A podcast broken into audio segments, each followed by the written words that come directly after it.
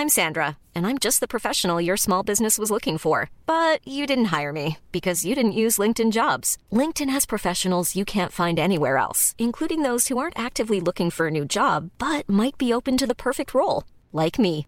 In a given month, over 70% of LinkedIn users don't visit other leading job sites. So if you're not looking on LinkedIn, you'll miss out on great candidates like Sandra. Start hiring professionals like a professional. Post your free job on linkedin.com/people today. My name is Nate Ben from Brighton, and you're listening to the Dane Baptiste Questions Everything podcast. My question is Would you rather have no upper lip or no nose? Surgery is not an option. Okay, here comes a show, and remember to question everything. Hello, everybody, and welcome to Dane Baptiste Questions Everything, a podcast for myself, comedian, writer, and occasional actor Dane Baptiste, my producer friend Howard Cohen, aka The Hizzer, Hello. and a mix of very special guests pose the questions that need to be asked. And we are talking everything from We are talking everything from Nate Ben from Brighton's question Would you rather have no upper lip or no nose? Nate, what's going on, mate? You alright? That's quite the question. I'm not sure. It's, I mean, that sounds like referring to the procedure of maybe removing a cleft palate. I'm not going to go too deeply into it, but I, I think I would rather have no upper lip. I feel like the installation of an upper lip is a lot. Uh, I could get cosmetic surgery for a lip. I feel like getting a nose and then attaching that to the rest of your sinus cavity, and is a bit is a bit harder. Because the thing is, even if I haven't got a top lip, I still got a tongue and a nose, so I can smell and eat good food. Whereas, Correct. without a top lip, I mean, maybe I can't kiss the chef because the food's good, but I can still eat the food. And there- Exactly. and we both know there's a lot of people in this world who don't have top lips, Howard, and they live they live normalish lives. Ish, yeah, Yeah. ish. Ish. Well, it's a pretty weird question, Nate, but well done, mate. You, you made it onto the show, and uh, we answer all the questions. We ask all the questions, Dane, as that has just proved. Really. Exactly, all the questions, all the questions. And if you uh, have questions for the show, uh, please send in to the show. And if you enjoy the show, please rate and review it on iTunes. You can also catch the show on Spotify, where you can follow us, and you can also find us on Acast, the world's largest podcast network. So don't miss it there either. Uh, If he had said tongue, if he had said tongue, or uh, that would have been because a tongue can do a lot of things. A tongue can do a lot. Uh, you, need, you, need your, you need your tongue for taste. And uh, speaking of tongue, as you guys can hear, it's my pleasure to introduce today's very special guest. Uh, they are a beloved comedian, radio presenter, and TV personality who we all know is destined for stardom because of their natural warmth. Many listeners recognize her and from her many TV appearances on Loose Women. She's also gone on to appear in shows such as Celebrity MasterChef and the Stand Up Sketch Show. She regularly smashes Instagram and social media with a variety of content full of opinion, advice, laughter, and mainly love, which makes her so special. And she is the personification of nominative determinism. She is all about the love. So please welcome to the show the one and only Ms. Judy Love. Ooh, that was listen, that was such an intro. I was like, who the hell is he talking about?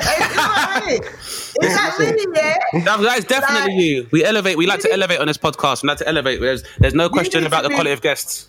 You need to be my host every time I walk on that stage because with that kind of, I'm gonna be like, you know what? You need to triple pay, triple pay this ass. Did you just hear what he said?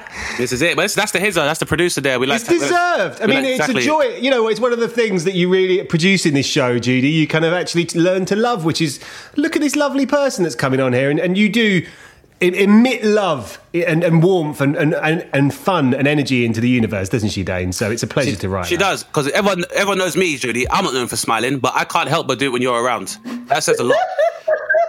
That is such a compliment. I I've, never, I've never seen you with a screw face yet. This what I'm saying. life. I can't do it when you're around, Judy. I can't keep on my screw face. I can't keep. I resting bitch can, face. I can, I've seen that face, by the way, so it does exist, Judy. That's for sure. Uh, But see, Judy gets it all the time. She gets it all the time. Judy, how are you doing, by the way?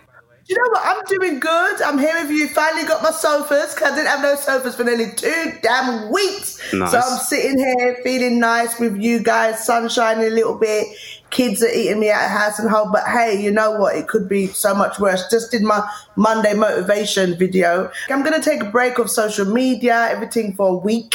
Only a week, people. I ain't going out. People's people's panicking. People's panicking. They, they need the Judy love in their life. I'm going to take a week. I like to encourage um, people to just take that time. I think we need it. There's been so much going on in the last five, six months Absolutely. that I think we need to, to take, whether it's three days, two days, just to just get some peace back in your mind.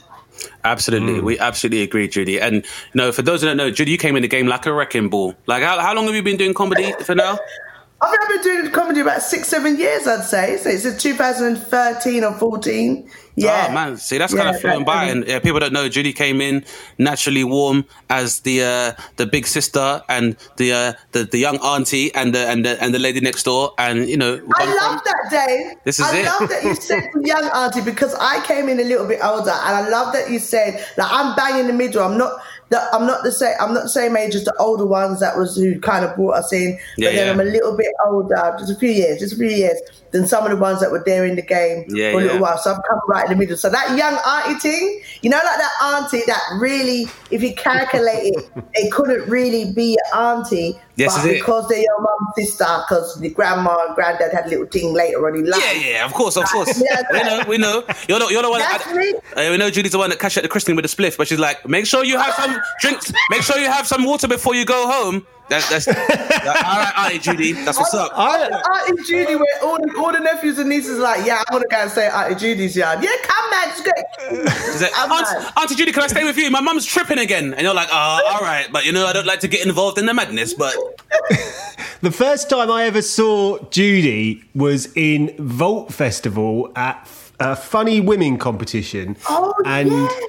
Um, I would say that that evening was a pleasant evening, and there were many people who have talent. Uh, Yeah. But and the audience respond nicely because there's a lot of people in there to support support people. Yeah. But Judy came on, and it was just it was just you just demolished it. It was just it was just destruction. And the thing that I think the audience responded to most about you was not being sure when it was your material and when it was just you.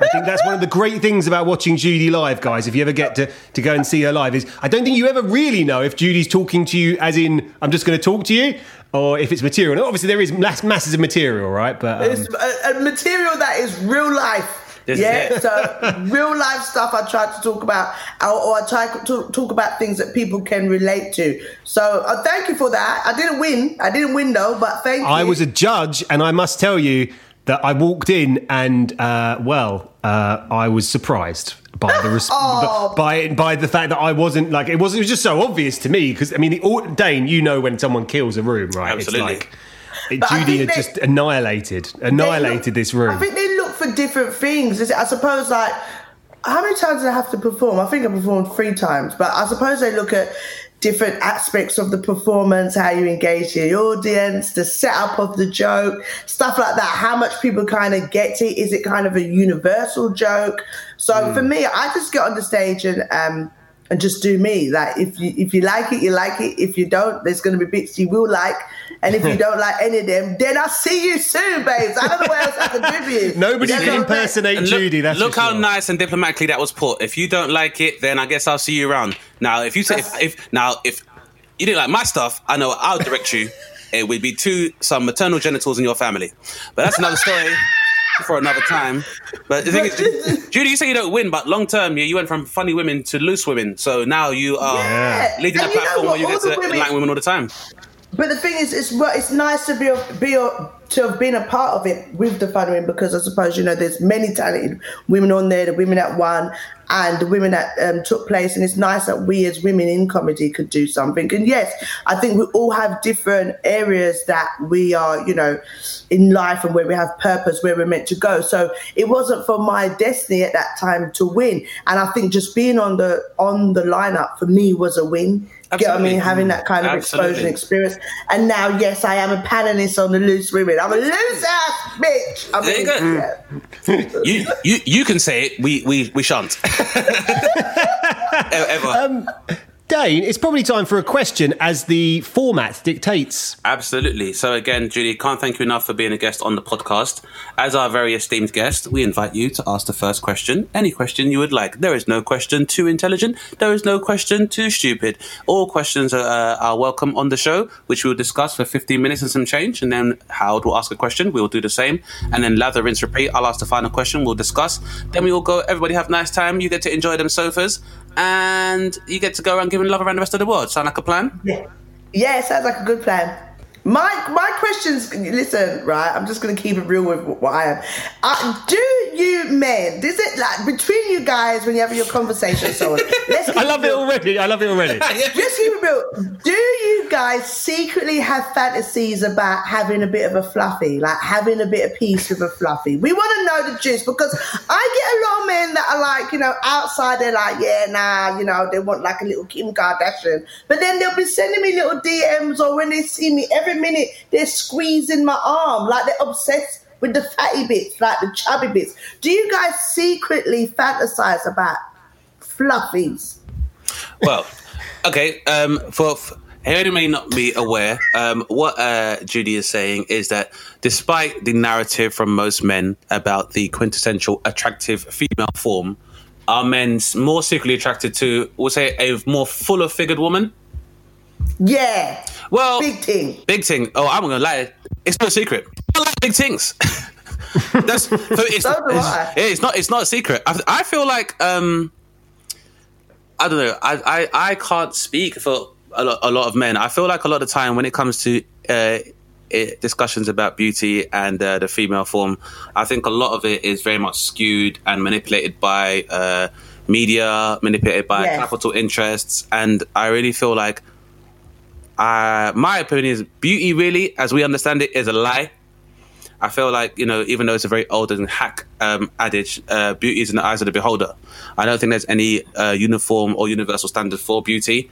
And I think even though, for example, Judy, you might refer to your uh, body type as fluffy, I think if you were somewhere like uh, in you know Samoa, Nigeria. yeah, Nigeria or Samoa, you know, uh, there are a lot of parts of the world outside of the West and outside of Western Europe where you know people would argue that your shape would be a lot more feminine but then at the same time Yeah. i wouldn't i wouldn't like to say by that narrative that a woman that's maybe slimmer or like you know a size zero up to like maybe a size eight is also undesirable or less feminine so for myself personally um yeah i'm a tr- I, I i i don't have a type That's a good answer, Dave. Like Yeah. that is such a broad answer, but it's good because I think like the fact that what you're saying about the whole the, the thought of beauty and how people try to construct it and how society puts its its layers on top of it. It takes away someone actually being acknowledged for the internal beauty. Yeah, There's so much that's put on the external, and I think it just changes the narrative and, and almost controls it. And that in itself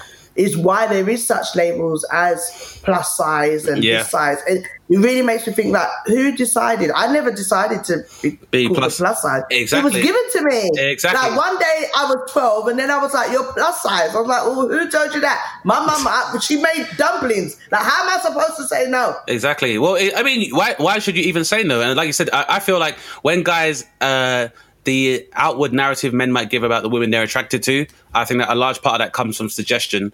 And I don't think it's really a thing that men secretly like fluffies. I think men like women of all sizes. I think obviously, especially because a full figured woman a lot of time is very indicative, like I said, of femininity. Because if you look at like old archaeology archaeological evidence of like fertility gods from the African continent and stuff, the mm. carvings and like you know the stone carvings are all very full figured women, and you know a lot. Even when you look at some of the European paintings Exactly. of women back then, very curvaceous, breasts, thighs. They had belly. They even had a little bit of belly. Yeah. So Mhm. it, it, it sh- I think on a, a global level, I think there is maybe it's more about the Western world and places like America that has really like tried to shut down that narrative and change it of all kind of being accepted and seeing a woman just as a woman um, and and uh, have this wider aspect regards to shape and body type instead of just making it into this one kind of narrative. Uh, Maybe have a, maybe it's the UK and the US that needs to catch up really or open up his mind. Well, yeah. I mean, I mean, I think the real paradox is is that like uh, to women of all body types, the suggestion always is whatever they are isn't good enough. And like I say, the reason why I say beauty is a lie is because I think that's more of an idea that's been commodified so that it can be manipulated for capital gain. So, like you know, my mother, for example, Yes. my mum, my mum's always five eight. She's like a size zero, and so. While some women might be like, "Oh, that's that's the body you tried to attain," then my mum was like, "But when I was growing up, people might call me a beanpole, or I might not satisfy, the, you know, the quintessential figure for a Caribbean woman." So she was dealing with that, and I've got like lots of friends or like girlfriends who might be criticized because of their shape. But then, said, but then on the other hand, like you're being told that you're fluffy, you're plus size. So it's like as a woman, you typically can't win. And I remember Tina Fey, who uh, wrote Mean Girls. She, uh, she said that women are saddled with this ridiculous uh, aspirational figure whereby you know you're supposed to look like a Kardashian where you're racially ambiguous, so you're like olive skin, but you're not too dark, you're not too light. But then you also have a size zero waist, but then you've got like D or E cup breasts. Then you're supposed to have like a big bum, but at the same time you're supposed to have all this full figure and the hormones that couldn't allow that to happen. But then at the same time, you're supposed to be as like a hairless as like an Asian woman, but then have the curves of like a Latin woman, and then have the lips of a black woman. So as uh, the more it goes on, the more impossible it is for any woman to attain that. And then you know the only people that benefit are cosmetic surgeons.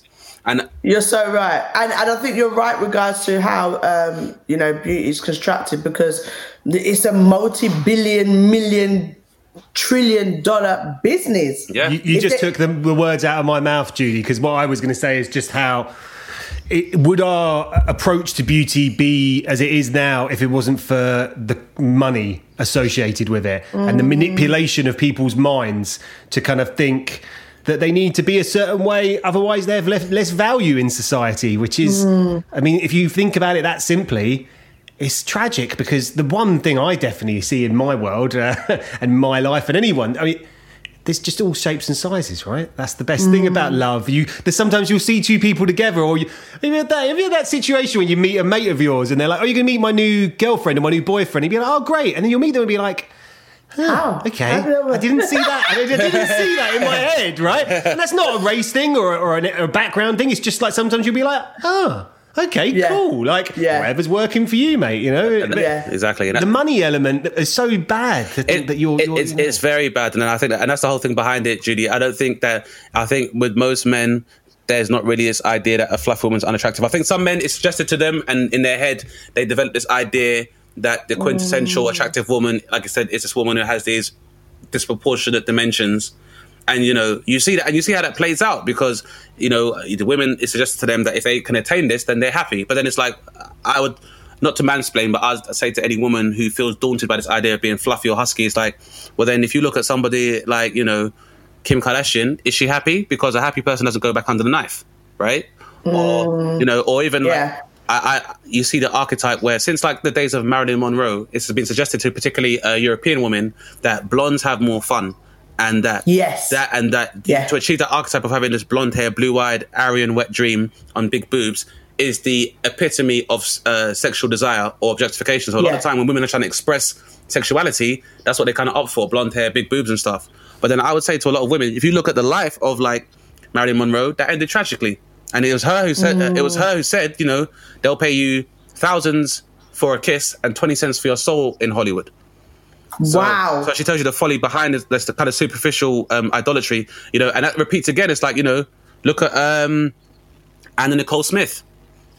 Again, Yes, oh my gosh. playmate of the year, object of desire, no longer around. You know, it's just, it's. I think, I think, really, for me, it's like women shouldn't even listen to what the fuck any man thinks or what they say they go for because they're all full of shit anyway. And even when I was in school, yeah, we- Ask that question. we are full of shit because we're not, we're not because men will men will always say these things, but then definitely will always do the opposite. Because you know, at one point, I never heard the word cellulite until the 21st century. You know, and then all, all, all, all of a sudden that becomes an issue, and then things, and then at one point it was like women were supposed to have like uh, dimples in their bum. Then you're supposed to show a bit of bum cleavage. Then you're not supposed to have cleavage. Then it's supposed to be lifted and separated. And then the idea is that you're supposed to get a breast implant, and then your body's a size eight, but you've got like D cups, which anatomically doesn't make any sense. So then years later, that's a that's the- a lot of problems in your back. there you go. So then years later, wo- wo- women have all these back pro- women have all these back problems, and then the and then PIP implants, and those aren't those weren't um, proper as well. So I, I don't know, man. I just I, as I said, I just think for me, Judy, I'd say do not listen to what any man says in terms of what his type is or what he goes for, because typically it al- always ends up being the complete opposite anyway. Uh, I just think And, and I think you just have to name and shame them. That's Yeah, all. When name and they're shame them. But the thing yeah, is- like, I'm not in it. No, but, like, but you, you are. You was asking for me to sit on you. Like, stop your noise. well, exactly, exactly, exactly. Do you know what I stop your noise. Exactly. I tell you what the Stop your difference is. noise. No, I tell you- Exactly. I'm, I'm gonna, I'm gonna, I'm gonna make one difference because I can talk, uh, you know, uh, about my own personal taste. Which, if you went through the, uh, you know, the the back catalogue, I don't know if that's a good sen- is that a good sentence to say about the previous Tara. Just so you know, I was a player. hey, hey, Definitely hey. not. Just just attempted to play, but failed every time, pretty much. But the um, but the, the kind of I, I I wasn't. I, I, I wasn't into any uh, uh, fluffy ladies. Like it wasn't my thing, you know. Yeah. I do remember having uh, one escapade, um, and uh, I, do you know what sticks in my mind from it? As much as she, you know, she was lovely.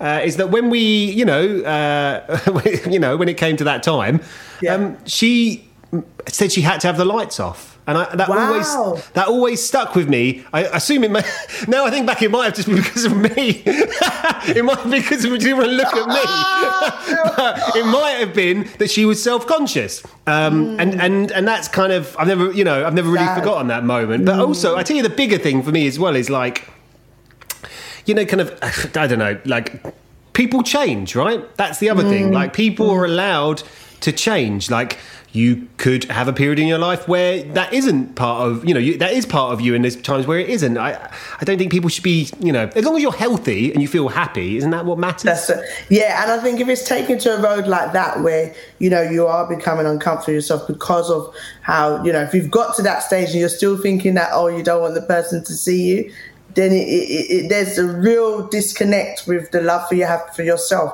Because if you feel like that, how do you how do you even judge that this person i- i- is good enough for you if you don't feel like you're good enough for them to see? I want you to see all of me. Turn on the light, get the LED lights, Absolutely. open the door, Absolutely. look at the Absolutely. On, on, absolutely. Lights and candles on top of the covers. I don't care. Ain't no, sh- there should be, That's what I'm- ain't no shame in my game. None at all. I want you to see all my bellies, all of them. There you go. I'm quite envious of your confidence here, guys. I mean, I've never been confident. I mean, I'm literally like my wife always jokes. I don't know, we talked about this day and how I'm like a frightened nudist. Like I'm not a very nudie person. So when I get changed for bed, Oh my I'm God. like, like really quick. it's really quick change. So you, the thing is, as a fluffer, you just got to know how to work it. Like I know I've got a big chest, I've got belly, I've got thighs. So you know, if you want to keep that, you know, if any fluffers are listening and you want to know how to maneuver, you know, if you're having that little sexy moment with the guy, you got to know how to prop the arms under the breast without the bra, so it still looks perky. You know, there's little things that we know how to do, and I think once you, sorry, I'm actually doing it while I'm talking to you. Like, That's why, that's why, I'm, that's why I'm not talking. Please, please continue. I've never seen Dane look so serious You know on what this show. Once you learn all these little maneuvers, yeah, like you have the hand under the breast and you know you lie a certain way or you lie on your front so that you, you know if you're worried about your belly. Learn all those kind of things and and show the personality. Like I really believe maybe because I'm a comedian, just address these things from the beginning. Like I if I'm dating someone, I'm very much like you can see what size I am. So I will be like, oh, I really like this top. Oh my gosh, hold on a minute. I'll call you back. I've got to buy this top. Then when I speak to them, I'm like, oh, I'm so upset. They ran out of size 20. So he knows from the beginning. there's, a, there's no, this is incredible. But I, I still, but- but exactly. But I, I don't think there should be any surprise. And uh, myself personally, like I said, I can only speak for myself as a man. My advice to most people is like, don't worry about what you want. And even when men talk about what they want, like I said, they're full of shit. And for me, like my whole endeavor in order to position myself romantically is about working on what I have to offer rather than what I want. yes. And I feel like, I got a lot. and I think the more you work on that, then by law of attraction, you'll attract the kind of people that you want. So at the end of the day, so that's my position in it. And uh, so for me, big or skinny is all good, ladies. I, I just, I would just, I am happy if I'm able to offer something to somebody who has, you know, a, a, a dirty mind but a clean conscience. And uh, yeah. Close legs to the, close legs to the rest of the world, but an open mind to the whole world. That's my uh, qualities. That's it. It's a beautiful question. Love Great that question. question. Thank Uh, and um, listeners of any shapes and sizes, if you want to get in contact and talk about how you're feeling, we you know we'll hook you up. Judy Judy is an incredibly incredible speaker uh, uh, to you know inspire people to appreciate themselves. No, like that's one of your things online, right, Judy? Like you, Yeah, people yeah. love I to do to Monday talk. motivation, Monday motivation every Monday, or try to every Monday, and which is now um, slash hashtag self care as well. Because although it's motivating, there's sometimes when I'll speak about things that is more about self care. So like today, I'm talking about you know taking a break and finding peace in your mind. And sometimes I might motivate you, like get up, forget the labels that people's put on you. Right. Let's do this. So yeah, a lot of that and. um other bits I'm sure we'll talk about later. Yeah, well, I mean, I, I was going to talk about um, my in my question, and it's going to goes to both of you guys. You know, and also you know, interested to hear what what our listeners think of this one, which is you know, online you offer a lot of opinion and a lot of advice on people's issues and life problems from you know really trivial stuff to quite serious stuff. I think it's a fair Yeah. description, right?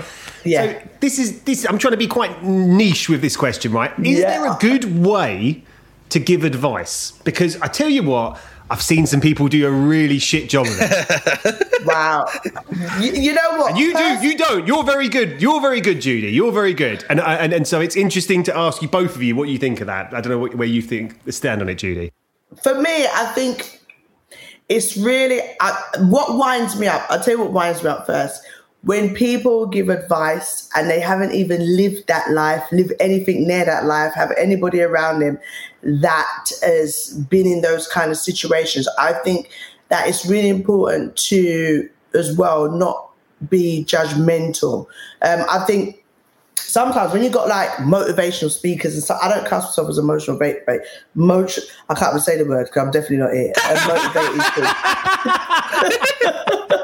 That's what I say. I won't, I won't, I won't even pronounce it. people don't give you advice. I don't even see it like that. I just talk about things that I've been through, how I feel about it, and what I learned from it. And that's the advice that I give. What I learned, and if it can help, it help. I think it's really important to, like I said, not be to be non-judgmental, to understand that someone might make a choice in a certain situation, but that was them then, and maybe that's not them now. Mm-hmm. And that, and when I'm saying non-judgmental, it's the fact that you know you never know if you could end up being in the same predicament and making the same so-called bad choices that someone else has. So I always really, tr- I think, you know, you can give bad advice without a doubt, and I think the best way to give advice is to try and see the person as an individual, try and be empathetic to um, their circumstances, because circumstances, environment really makes a difference on things that you will do and how you even, you know, see yourself. And then try to give advice that will help them reflect, um, be honest with themselves about their feelings, and have some kind of conclusion of a way out in the sense of even if it's them being honest. So you might not be able to say, okay, this is going to get you out, definitely. But if they can actually be honest, you know, God forbid they're with, you know, a partner who's, who's, you know, abusive or something. If they can first, you can get them the advice that they can be honest with themselves, that they're not happy, mm-hmm. they don't want to be in this, and they feel like they're in danger, that will open up the next mm-hmm. step. What do I have to do now to not be in danger? to try and make myself happy and to try and get out. I think sometimes when you push people with like this is what you must do, this is how you do it. Mm-hmm. Everybody thinks, works, sings, dance, live, loves differently. Mm. So Yeah, it- it- that, that you know- opening bit is the key, right? How you broach giving advice is like one of the biggest challenges. I think. Like I always use the, I always say to people, "Do you want to hear my opinion?" Do- you know, because I wa- if they say, "Do you know what?" No, Howard, I think you talk bollocks about anything to do with love or or my, my relationship. and I don't really want to hear. it. I, I just wouldn't, right? I just wouldn't Mm. give them the opinion. But I think you kind of try and offer people the chance to say no. Really, Yeah. Which I Yeah. it- I think I think I think Because some people, some people don't even want the advice yet. They just want someone to listen. They just want, they just want to get I- stuff off their chest. That's where I go wrong, Judy. You make a good point because I. Uh, it took me a while to realize sometimes when people would come to me for advice, because a lot of time when people come to advice, like you said, they don't actually want advice; they just want the opportunity to vent. And that took me a while sometimes because obviously I try my best to be a goal oriented or a solution oriented person, and sometimes, like you said, people aren't ready to hear that necessarily. And also, uh, when I mean, I, I like to give advice. Not that's that's kind of binary in terms of like, if for example, when someone says, "Oh, they might be in an abusive relationship," my thing is, "Well, fuck that and leave," which is not always as simple as that. And uh, Yeah. it's not that I'm condemning somebody for their actions or the situation they're in, but I do try and kind of see things in a very uh, black and white kind of way, where I'm like, this person is responsible for your trauma. You need to end that. And it's not always as simple as that. And the only way I learned that was to be in similar situations, and that definitely helped me gain a lot more empathy. But um, Yeah. what But that's because you're an incredibly principled person. It's kind of a very interesting Yeah. example, you, Dane. You, you know, I would describe you as one of the most principled persons, uh, people I know. And therefore, you're coming to it with something that often you know, I'm sure Judy's experience is talking to people. Like, not a lot of people have those principles. They haven't been Yeah. built into them in the way that you have with your upbringing and your life. Yeah, but it, integrity. I mean, but you have to you have to practice integrity, and, and I think that even Yes. even though I like to think that's a good trait to have, and, I, and it's something I definitely try to project. At the same time, I feel like when people see that, like you said, Judy, I, unfortunately, sometimes people interpret it as me being judgmental.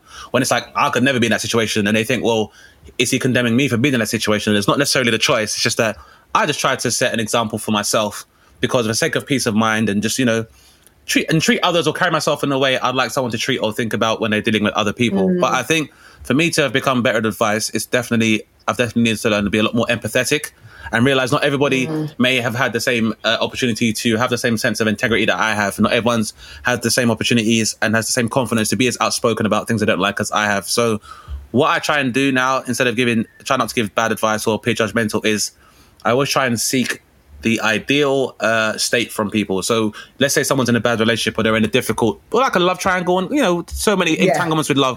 I'll always try to say to somebody, just tell me what you want. Just tell me what you want. And sometimes people think that I'm being aggressive, or but I'm just saying, just tell me what you want.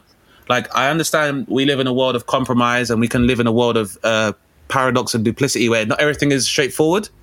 But at least if someone says to me what the best situation would be for them, we can start working towards the closest semblance of that possible. yeah, So yeah. yeah, So someone's like, I feel like I'm trapped and I can't do this. I'll just be like, just what do you want? What would be the best thing? If you could, if, if is the best thing if you're away from this person, you and your kids are safe, living somewhere else. If that's what you want, like even as unrealistic as it sounds, if that's what you want, let's work towards that. Let's work. Let's work. Yeah. That's a good, let's work that's towards a that. good way because it, it, you in that moment of asking what they want, you've actually you can slightly take them out of that trauma for a moment to think clearly because sometimes that's not what people ask. People will ask you, "What's going on? How did you get in this situation? Oh my gosh, I can't believe they did that. What happened?" That's That blame, usually isn't the first. Yeah. yeah, that's usually the first questions. Not it's very rare that someone will say, "What do you want?"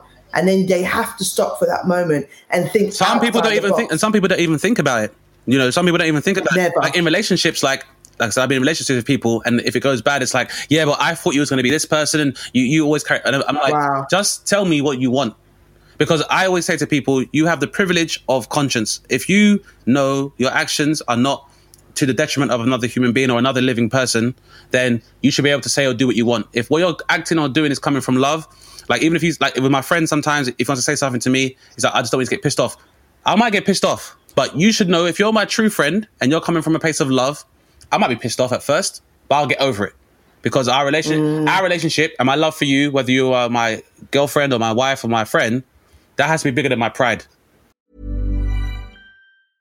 This is Paige, the co-host of Giggly Squad, and I want to tell you about a company that I've been loving, Olive and June. Olive and June gives you everything that you need for a salon quality manicure in one box. And if you break it down, it really comes out to $2 a manicure, which is absolutely insane. It's also so easy to get salon worthy nails at home with Olive and June. The difference between how your nails used to look when you did them yourself and now with the Mani system is a complete game changer. The best thing about Olive and June too is it's a quick dry. Dries in about one minute, lasts for five days, and full coverage in up to one to two coats. Visit oliveandjune.com slash perfectmani20 for 20% off your first system. That's oliveandjune.com slash perfectmani20 for 20% off your first system.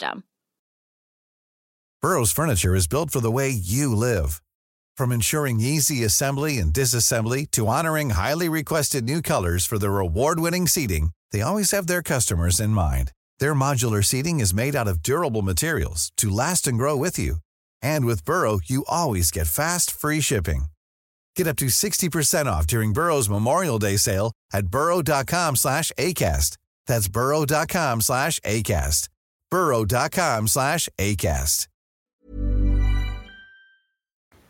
That Yeah, whole- I- yeah, so that's so my whole thing is like it's never about being a creature of pride. I try to practice that the most as possible. It's like you know I like I said it's not about me being proud of being black because that's not something I had any control over. I love being black. You know my my mm-hmm. parents. Like the idea is like when I become a parent, it's not that I'm proud of my children. I love them for who they are anyway. That's the kind of Yeah. mentality I want to have in the first place. So when it comes to like advice with me, it's always like I know sometimes it's hard to give advice because, like you said, if you're not in that same position, for you to give people like uh, you know an anecdote on how they can do the same thing, and like I said, people deal with trauma or any situation in very different ways. So that's why my whole thing is like I just when someone vents, I'll listen to them vent, and then be like, what is it you want? What is the ideal situation? Yeah. As, as impossible as it may be. Like uh, Let's get to the interesting. yeah, it's, It's interesting that you brought um, up race because that was actually one of the things that kind of made me think about this because I was. Have you been following this story going on with Adidas in America uh, and, and regarding the kind of uh, protests against the lack of diversity in their uh, in their Adverts. organisation in their in their organisation? Oh, right, So all- as well- anyone that works as a designer for Adidas, you know, it's it's turned out that given it is a hugely uh, you know black fronted in terms of the sports stars, Yeah, particularly in. America, um, you know, organisation, most of the people that work there are, are, are, are white. And there's been a few instances. I can share you the links and share it with our, our listeners uh, if you want to look into it. But the thing that kind of amazed me when I was listening to this story uh, of these protests going on, and you know, arguably the, the, the people are being treated really badly, uh, the employees, but is the idea that this this HR person is going to give advice to these black employees about how to respond to the racism or the or the or the that someone put a Confederate flag in a in a in a brainstorm document, which is obviously offensive. you know, Yeah. bottom line offensive, right? But I just thought the process there and like you kind of look at that and you think, God, there's there's an example of like sometimes it's probably best just to not give advice and try and get some. I don't know. I, I don't know how they do. That- it. well, the thing is, I suppose maybe that person's thinking because they're HR, they understand how to strategically, you know, respond to something. They're thinking of, in that moment of advice, they're thinking about what their skill sets are, not necessarily what the people they're advising needs. And I think that can happen a lot. You know, sometimes you can give advice and you think, oh, because I'm, you know, actually I, I live quite a good life with my partners and I know, I know this and I know that. And that's exactly probably what that HR person, they're not thinking anything You know, else. Just, I, you know, they're I worked with Kanye, and he used the Confederate flag for the bomber jacket from before. And so, if Kanye's trying to appropriate it, I'm just paying it forward with. And and I and I always think that again, that comes from a lack of empathy. And to be honest, me me personally, you know me, Howard, I, I am I am skeptical of anybody who works in a department that refers to human beings as a resource. So. I, I also I also feel like if you work for a company and I come to you with a grievance about that company, if that company employs you as well, then you have a conflict of interest. And that's why, to hmm. me, HR stands for hot refreshments. You just to them, you drink some tea, and they do nothing. Sorry, HR people. well, this is Sorry, all saying. listeners, If they're they, actually- if they really, if they were really wanting to give advice to the people for the people, their first thing would do, what they would do is sit down and think, what, like what Dane was saying, what do they want? What do my staff want and need? Actually, they need to be able to get off their chest, deal with the re- how can they, how can we, how can we give that to them? And then they think about um, finding someone that can, and not saying that people from other backgrounds can't have empathy and have some advice with other stuff, whether it's legal, whatever. But if you was touching on the emotion of it, then they would have thought about getting someone that's relatable. Well, professionally, they they need to try and offer advice in that situation. But the reality of it, I think, is that they need to take advice on how to do, on how to give the advice out in the first place. Because you know, this HR person who who, who I, I believe was you know a, a white Caucasian American uh, person was was you know offering, obviously speaking to this employee who'd said you know I'm really upset about these you know couple of scenarios, and it's like well you, you probably can't really understand, can you? You can't really then offer advice. You can try and be empathetic, but you you know as a, as a Jew. I can understand, like, okay, when I see a swastika on someone or I see a swastika tattoo, I can, you know, I can understand some elements, but it's still different. It's still definitely different. But I think if they're gonna, if they, if you, I think you might not be the same cultural background, and you might have not be the same age, or you know. But I think if you are able to have that conversation and say, look, okay, you know, you are black, you know, I'm white. Um, I d- don't see things are the same because of our experience. However, um, you they might have an understanding on how to approach the situation through a company or so on, or have that empathy to say, these are my skill sets. Would that support you in this fight against this injustice? Do you understand what I'm saying? Well, that diplomacy is is is what and uh, the, the kind of the detail of it, right? That you're saying. People just love to ignore right nowadays, don't they? They just want to. They just want to literally just throw. You know, uh, the prams, the, the toys out the pram is is demeaning to the issues, but like these people just want to get fucked off, right? That's that's the era we're living in, which I can understand. I mean, Dane, listen, we've talked about enough stuff on this Yeah, yeah. podcast that requires us getting angry. Yep. But that diplomacy has to exist somewhere. doesn't it? Yeah, I definitely. I, I as I said, for me, I already think when it comes to advice or any kind of discourse in terms of uh, empowering other human beings or understanding them. I just think yeah, empathy is uh, the big, is just the biggest part of it, and uh, and also by that that merit of empathy, understanding how rationalization works. I always feel like you know a lot of time people will say something like, "Oh, how can poor people, if they're so poor, buy cigarettes and blah blah blah and blah blah blah?" It's like, well, you know what? If I grew up where I didn't have any economic opportunity and you know there was very few prospects of me transcending my social sta- status, yeah, I might need a little fucking nicotine boost during my day. It's just like if I if Yeah, I if I'm a single if I'm a single people oh I saw a single mother and she was smoking it's disgusting. You know what? If I'm being kept up all night by two children and my and my partner and the father of his kids are not fucking helping me and I'm also on receivership and also the fact that I'm on receivership means if I wanted to go for a job I'm already stigmatized because I can't because I've already been on the dole I've been on receivership in the first place and I'm trying to keep it up and keep my energy up and I can't afford any kind of nutrition or go to a gym. Yeah I might need a fucking cigarette so Cigarette. And and, and, and, Yeah. and sometimes that little boost of energy and nicotine and distraction from my li- the state of my life Dis- that that's the word, that- distraction. Yeah, that little distraction, uh, that deflection, and me just you know just trying to in uh, or this little, small little path I might go in self destruction is just a little break I need just to escape my body for like two fucking minutes. Like, how can someone understand that, right? If you have a hard day at work, you want to go and do a shot of tequila, so you understand why a woman might want to have a, a single mother might want to have a cigarette. In the same way that like when people are like, oh my god, like people in the LGBT community, they call it if you get HIV, they call it the gift. That's so twisted, blah blah. Well, you know what? If there was an entire generation of people from our community that were plagued by the disease that kills us, and the world acted like they didn't really give a fuck until it affected them, and I'm still trying to survive the fact that I'm all considered inferior to other people just because of my sexual orientation. You know what? Maybe I'll just look at the irony of life and refer to it as a gift. So fuck it.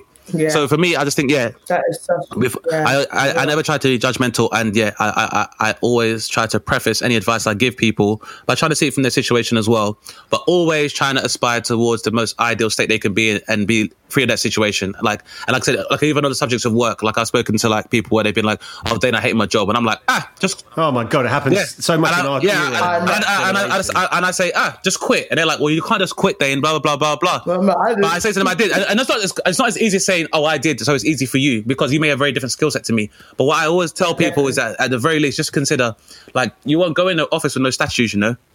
And none of these, Mm. that motherfucker from HR is not coming to your funeral. Exactly. Listen, do you know what? When I was doing a nine to five, definitely I used to see people stressed, and then you'd hear someone dies in the council or wherever, and then you just see on the, the, the, the internal internet like their name and the, the you know and a rose, and they worked so hard, and then That's it. Back to And assessments. back, there you people, go, back to assessments. And, and, Headlines, uh, uh, and, I, I, and it was. I was like, nah, my name's not coming up with no one rose. Are you mad? This is it. I want the whole place to shut That's what I'm saying. down. Nah, nah, They- let me allow they- it. they're not going to do a minute of silence for you, man. You know, next year. No. So yeah, but- That minute could be a, the start of an assessment for whatever job you're doing. Exactly. For the client. exactly. Yeah. Well, it's been brilliant to hear your answers to those that question. I've been thinking about it a lot because people do it, right? People say, "Oh, I want your advice on this." It's like, "Oh, shit." Was- Do they really want your advice? That's the question, thing. right? Do That's they the really want your advice? Because sometimes you want to say, fix the hell up. Yeah. Yeah. Don't ask me that damn same That's question thing. again that you've been asking for the last five years. Yeah, because taking advice can sometimes mean taking responsibility. And I think sometimes when people are given the power or they understand now the power's within their hands to, to tr- transcend their situation, it might be hard for them to do, maybe because of a learned behavior of not being able to respond very well to conflict or hostility, which is why anyone I love or I'm close to, that's why I say to them, even though it seems like I'm doing tough love or being aggressive, I say, what do you want? If you tell me what exactly what you want, let's start working towards that. Yeah. Yeah. Great. Taking advice, Great. taking responsibility. Love that. Great conclusion to that answer there, guys. So over to Dane for the final question of today's show. I just know there's going to be one one question that I'm going to forget. No, no, no, no, no. no, no, no. I promise. This is not going to be too verbose. I, I know I'm known for that, but you know, ever since I got this uh, this dictionary app for it's just been a, it's just been a new vibe for me. But um, Got my right. Judi, as I say, uh, you're obviously you're known for your warmth, and like I said, you're the young auntie, and you're the best friend next door. You are the lady at the salon. You are the friendly lady next. You're the lady. You're the lady next to the, the other lady when she's getting like you know um, the French tips or the acrylics done. Yeah. Do you know what I mean? So. Um, Judi's the dream person that you sit next to at a wedding. Exactly. Exactly. Yeah. Judi's, oh, everyone's trying to be on Judi's table. Oh so you're the go-to. No, so you're the go-to. You're the go-to. So I love that. as well, as well as that, and we've seen this uh, materialize, Judi, because I've seen your Insta live where you have helped people with their love lives, and uh, you know, irrespective of you know age, race, sexual orientation. You're always trying to help people find the love. Quarantine date night. Quarantine date night. Quarantine check it out date- if people don't know about. it, Check out quarantine date night. Um, last week was like a therapy session. I swear This that is it. it was people lot. need it, and, and, It and people need it. And I, I feel like um, we had a discussion about it where you had said that you know sometimes you ran into some adversity because you think some of the criteria that people have is very unrealistic. And as I said, that's why I focus on what I have to Mm. offer rather than what I want. So Mm-hmm. um, I say that to say this is that I think a lot of people um, really are too focused on what they think love should look like Mm. when really it's not something you can necessarily see. It's a feeling, and I feel like sometimes people forget that. People have an idea that there's Yes. that love has some kind of aesthetic. But my question is, because like you know, you try to help people and give them therapy in terms of finding, you know, a partner, finding some uh, shared, um, I guess, love with somebody else. Your Judi love. What does a Judi love look like to you? A Judi love, love in itself, or Judi's Would you- love. in, in Um, the, in the eyes of Judi, what does love look like? Is how I should phrase the question. love. Oh God, when I think about it, like, oh, How do you it just- define love? Hey, that's a tough. How did you find love? Do you know what? I feel like it's so, it's, it so changes. Um, it j- changes on depending on where you are as a person. Um, it changes on who's grown you as a person. I think that over the last um, couple of years, my idea and feeling of love has definitely definitely changed and expanded. And it's even even though it's expanded it's more simple as well. I think for me love is about finding someone well not finding someone that person kind of comes to you you know you cross paths and there you there's just something there. Like even if you don't get on with them at first but there's something there um, and i feel like love is so simple. This is what I'm feeling. I'm feeling like it's quite it's quite simple. You can you get on. If there is a problem, you hash it out. Like it's simple. It enhances you. It embraces you. You feel safe. I think those are the things that stands in my mind. It's simple, enhances your life or you as a person, you feel safe, safe enough to be vulnerable, and it's fun. Um, you know, I've had relationships and it's felt so heavy. Everything feels so heavy. And it's just like, even if they're like, I love it, love it, it's just so heavy. Or let's do this, it's just so heavy. Like if it's an argument, it's so heavy. Don't get me wrong. The more you check for someone, the more you're going to be passionate about something. But I think for me personally, like I said, it's simple, uh, it enhances you, it's safe, and it's fun. And these are things that you need to think about. So, um, how, as I was saying, I was talking to Judi, and Judi was saying that, like, you know, she hears from people that are looking for partners where they're like, they have to be over six foot and earning over this amount.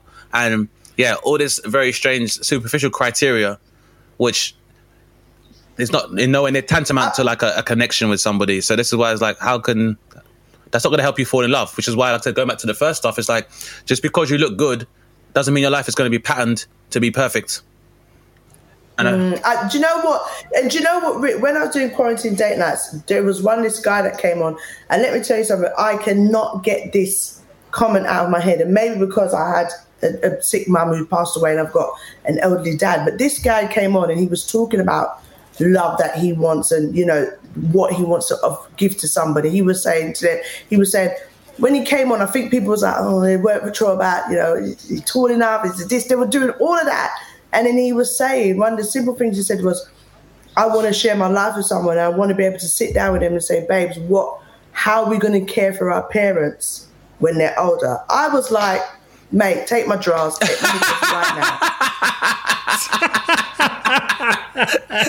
I'll undo the bra for you, you go. brother. Don't worry. You. Because you see that there. You, you see, do, you- do you understand what I'm saying? That's the kind of love with obviously you have conditions, but with no conditions in the sense when someone can think about you and your extended that they're going to say they want to be in that kind of love. That is real partnership. Like, how are we going to care for our, our parents when they're older? You know, it's it's those things. I don't think him being six foot four, him taking you to you know the most expensive rate, um, restaurant and putting up on a range really is going to matter. And because I've been through that period of caring for a parent and being so distraught, feeling so scared, so vulnerable. If someone had said that to me at that time or before that time, I, maybe I wouldn't have recognized it then. But now, when you go through things, you recognize, oh my gosh, that is love. Like that is love. So I think that for me, it's those things. It's Yeah, um, it's it- powerful. Absolutely. It's powerful stuff because people, you know, do get distracted.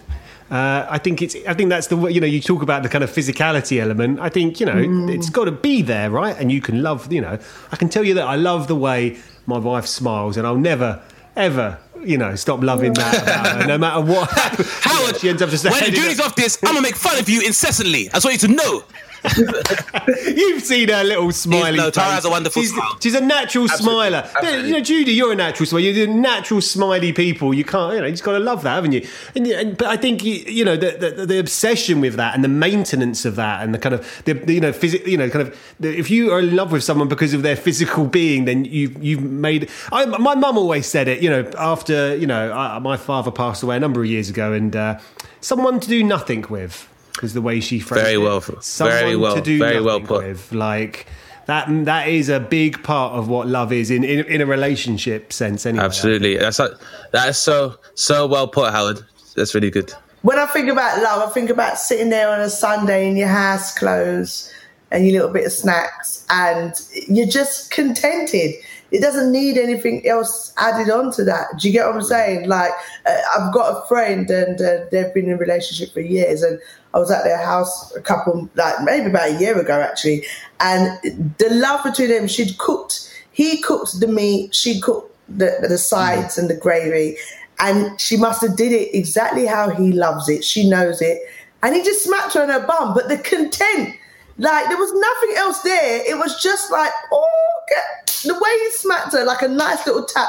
But you could just see the content in his face of like, only you know how to make that sauce the way that I like it. And to me, it was like that. There, if I could, that's that's love. There's, there's, you know, there's little. Uh, It's a chemistry, isn't it? It's a chemistry. I think a lot of the time, you know, you guys, yeah, well, uh, you know, you you guys have known each other a while. You, Judi and Dane, right? You've, Yeah. you- like you know, I assume there's a, a great love between you, a different love, but a, definitely, and, definitely. and, and and it's a chemistry, right? Like as Yeah. if as if you were both like Dane, or if you're both like Judi, mm, maybe would, the love wouldn't yeah. be quite Absolutely. there. Exactly. I, I think Finding And that I chemistry is everything. I, I think the chemistry, um, it, it, it brings that energy, it brings that realness. I think, and as well, it's about being really real. I think sometimes we're so um, fixed on what is sold to us as romance and how relationship absolutely. Should be that you could have it right in front of you and just don't we don't see it. I did a video one time talking about green flags. Like everyone's going about red flag that's a red flag. He didn't turn up that's a red flag. Do you even know the green flags? Yeah. Can you even recognize a good man a good woman a good they can you even recognize it because you're so busy tick boxing going by the red flags that you don't even know the green flags? That's such a good point. because and, I, and that's what I have to say to some of my quarantine people. You, you're so there ticking a box. You're missing all the other bits that the person's saying and doing. Yeah, absolutely. I, I, um, I didn't think. I feel like I didn't know what love was until I lost it, and Right. and the first time I lost love, mm. like I took the disposition of most people do with institutionalized religion, is that I was speaking about love, like people in religion speak about God as if it was my possession, and that my hmm. love or my God is more important than anybody else's love or anybody else's God. And I say that because hmm. when I first had my heart broken as a man, I'm like, why this happened to me? I try and be a good person. I don't deserve this. In the same way that people will be like, God, why am I being forsaken? I'm a good person. Why do good things happen? Why do bad things happen to mm-hmm. good people? And then I realized it's like you, as a human being, when you describe what love is, have no right to talk about it as your possession. Your privilege as a living being is to get to experience love, which is why we say it's better Yeah. to have loved and lost than to never have loved at all. Because at what all, I may refer to as heartbreak, like, oh, my girlfriend doesn't want to be my girlfriend anymore. Well, you know what? When that happened to me, I can go to my parents and talk about it. Whereas, you know, my two friends and my guests here don't have that same privilege. So who the, so who the hmm. fuck am I, yeah, to talk about love as if it's my possession? You know, love love is not something that any human being or any living being has a right to. We all have the privilege of being able to experience it. So, for example, as me and Howard spoke about last week, now Howard has something bigger than him himself he's able to love because now he has his son Dylan. But now, and you know, but at the same time, he's not able to relay that feeling to his own father, you know, because dad's not around. So, but as it, he was able to mm. experience that love in the same way that you know, Judi, you have a career that we all love seeing you do well. We all love to see it. But mm. it's, at the end of the day, that's never going to be a substitute for a mother's love. Yes, That being- definitely. Because you do. That being yeah, said, definitely. while you can't articulate your love for your mother to her directly to her physical ears, that feeling hasn't changed.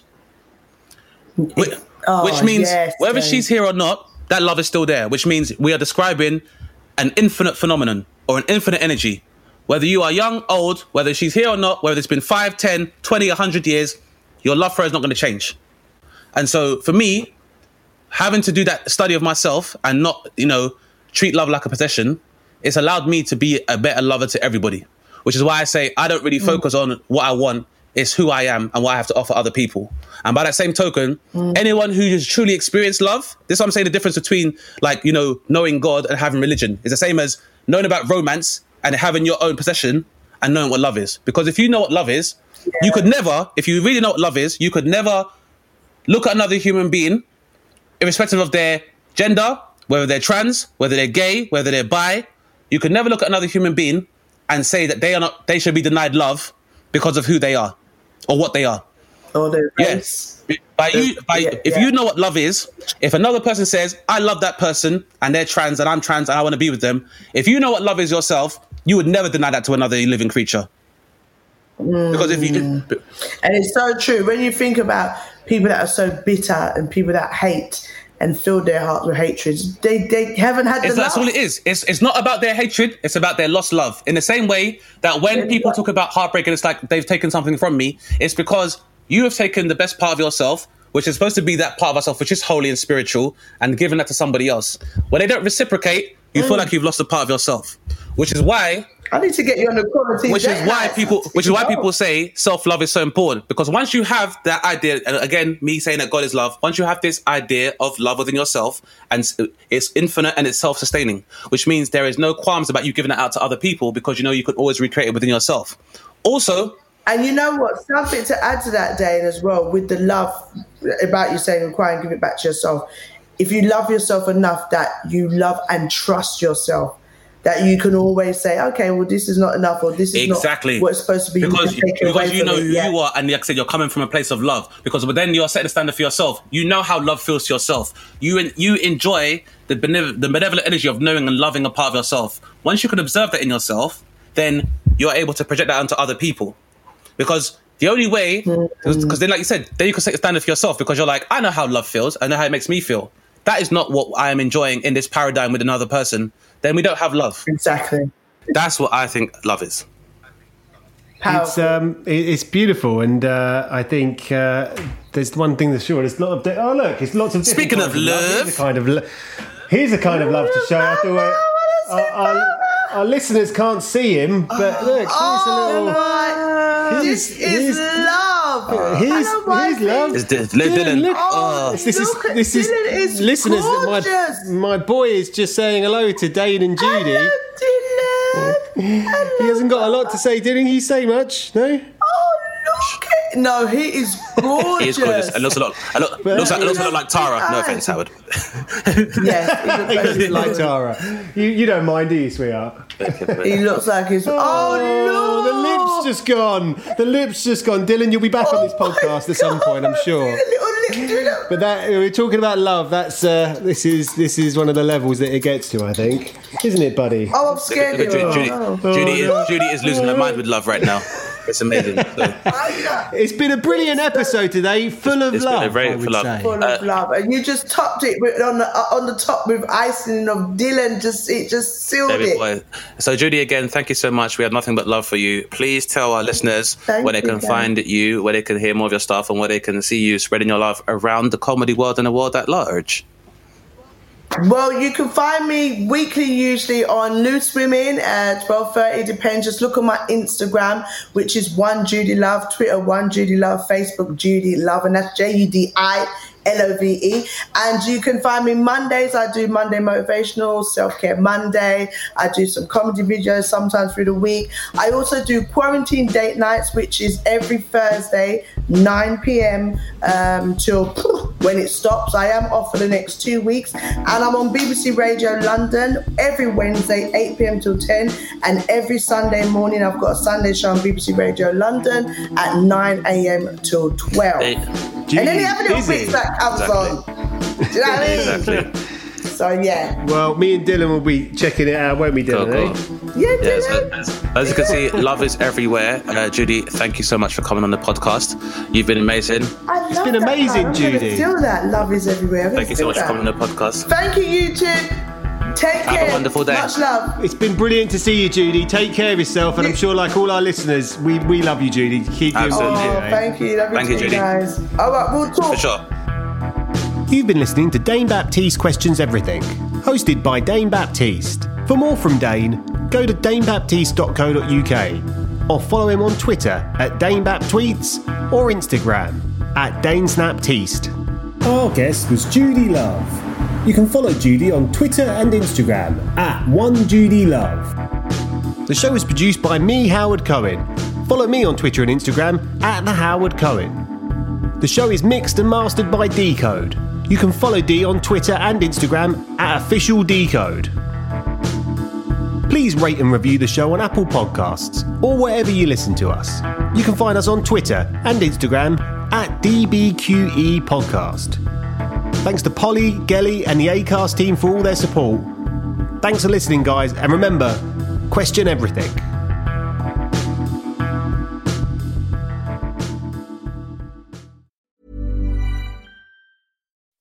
When you make decisions for your company, you look for the no brainers. If you have a lot of mailing to do, stamps.com is the ultimate no brainer. Use the stamps.com mobile app to mail everything you need to keep your business running with up to 89% off USPS and UPS. Make the same no brainer decision as over 1 million other businesses with stamps.com. Use code PROGRAM for a special offer. That's stamps.com code PROGRAM.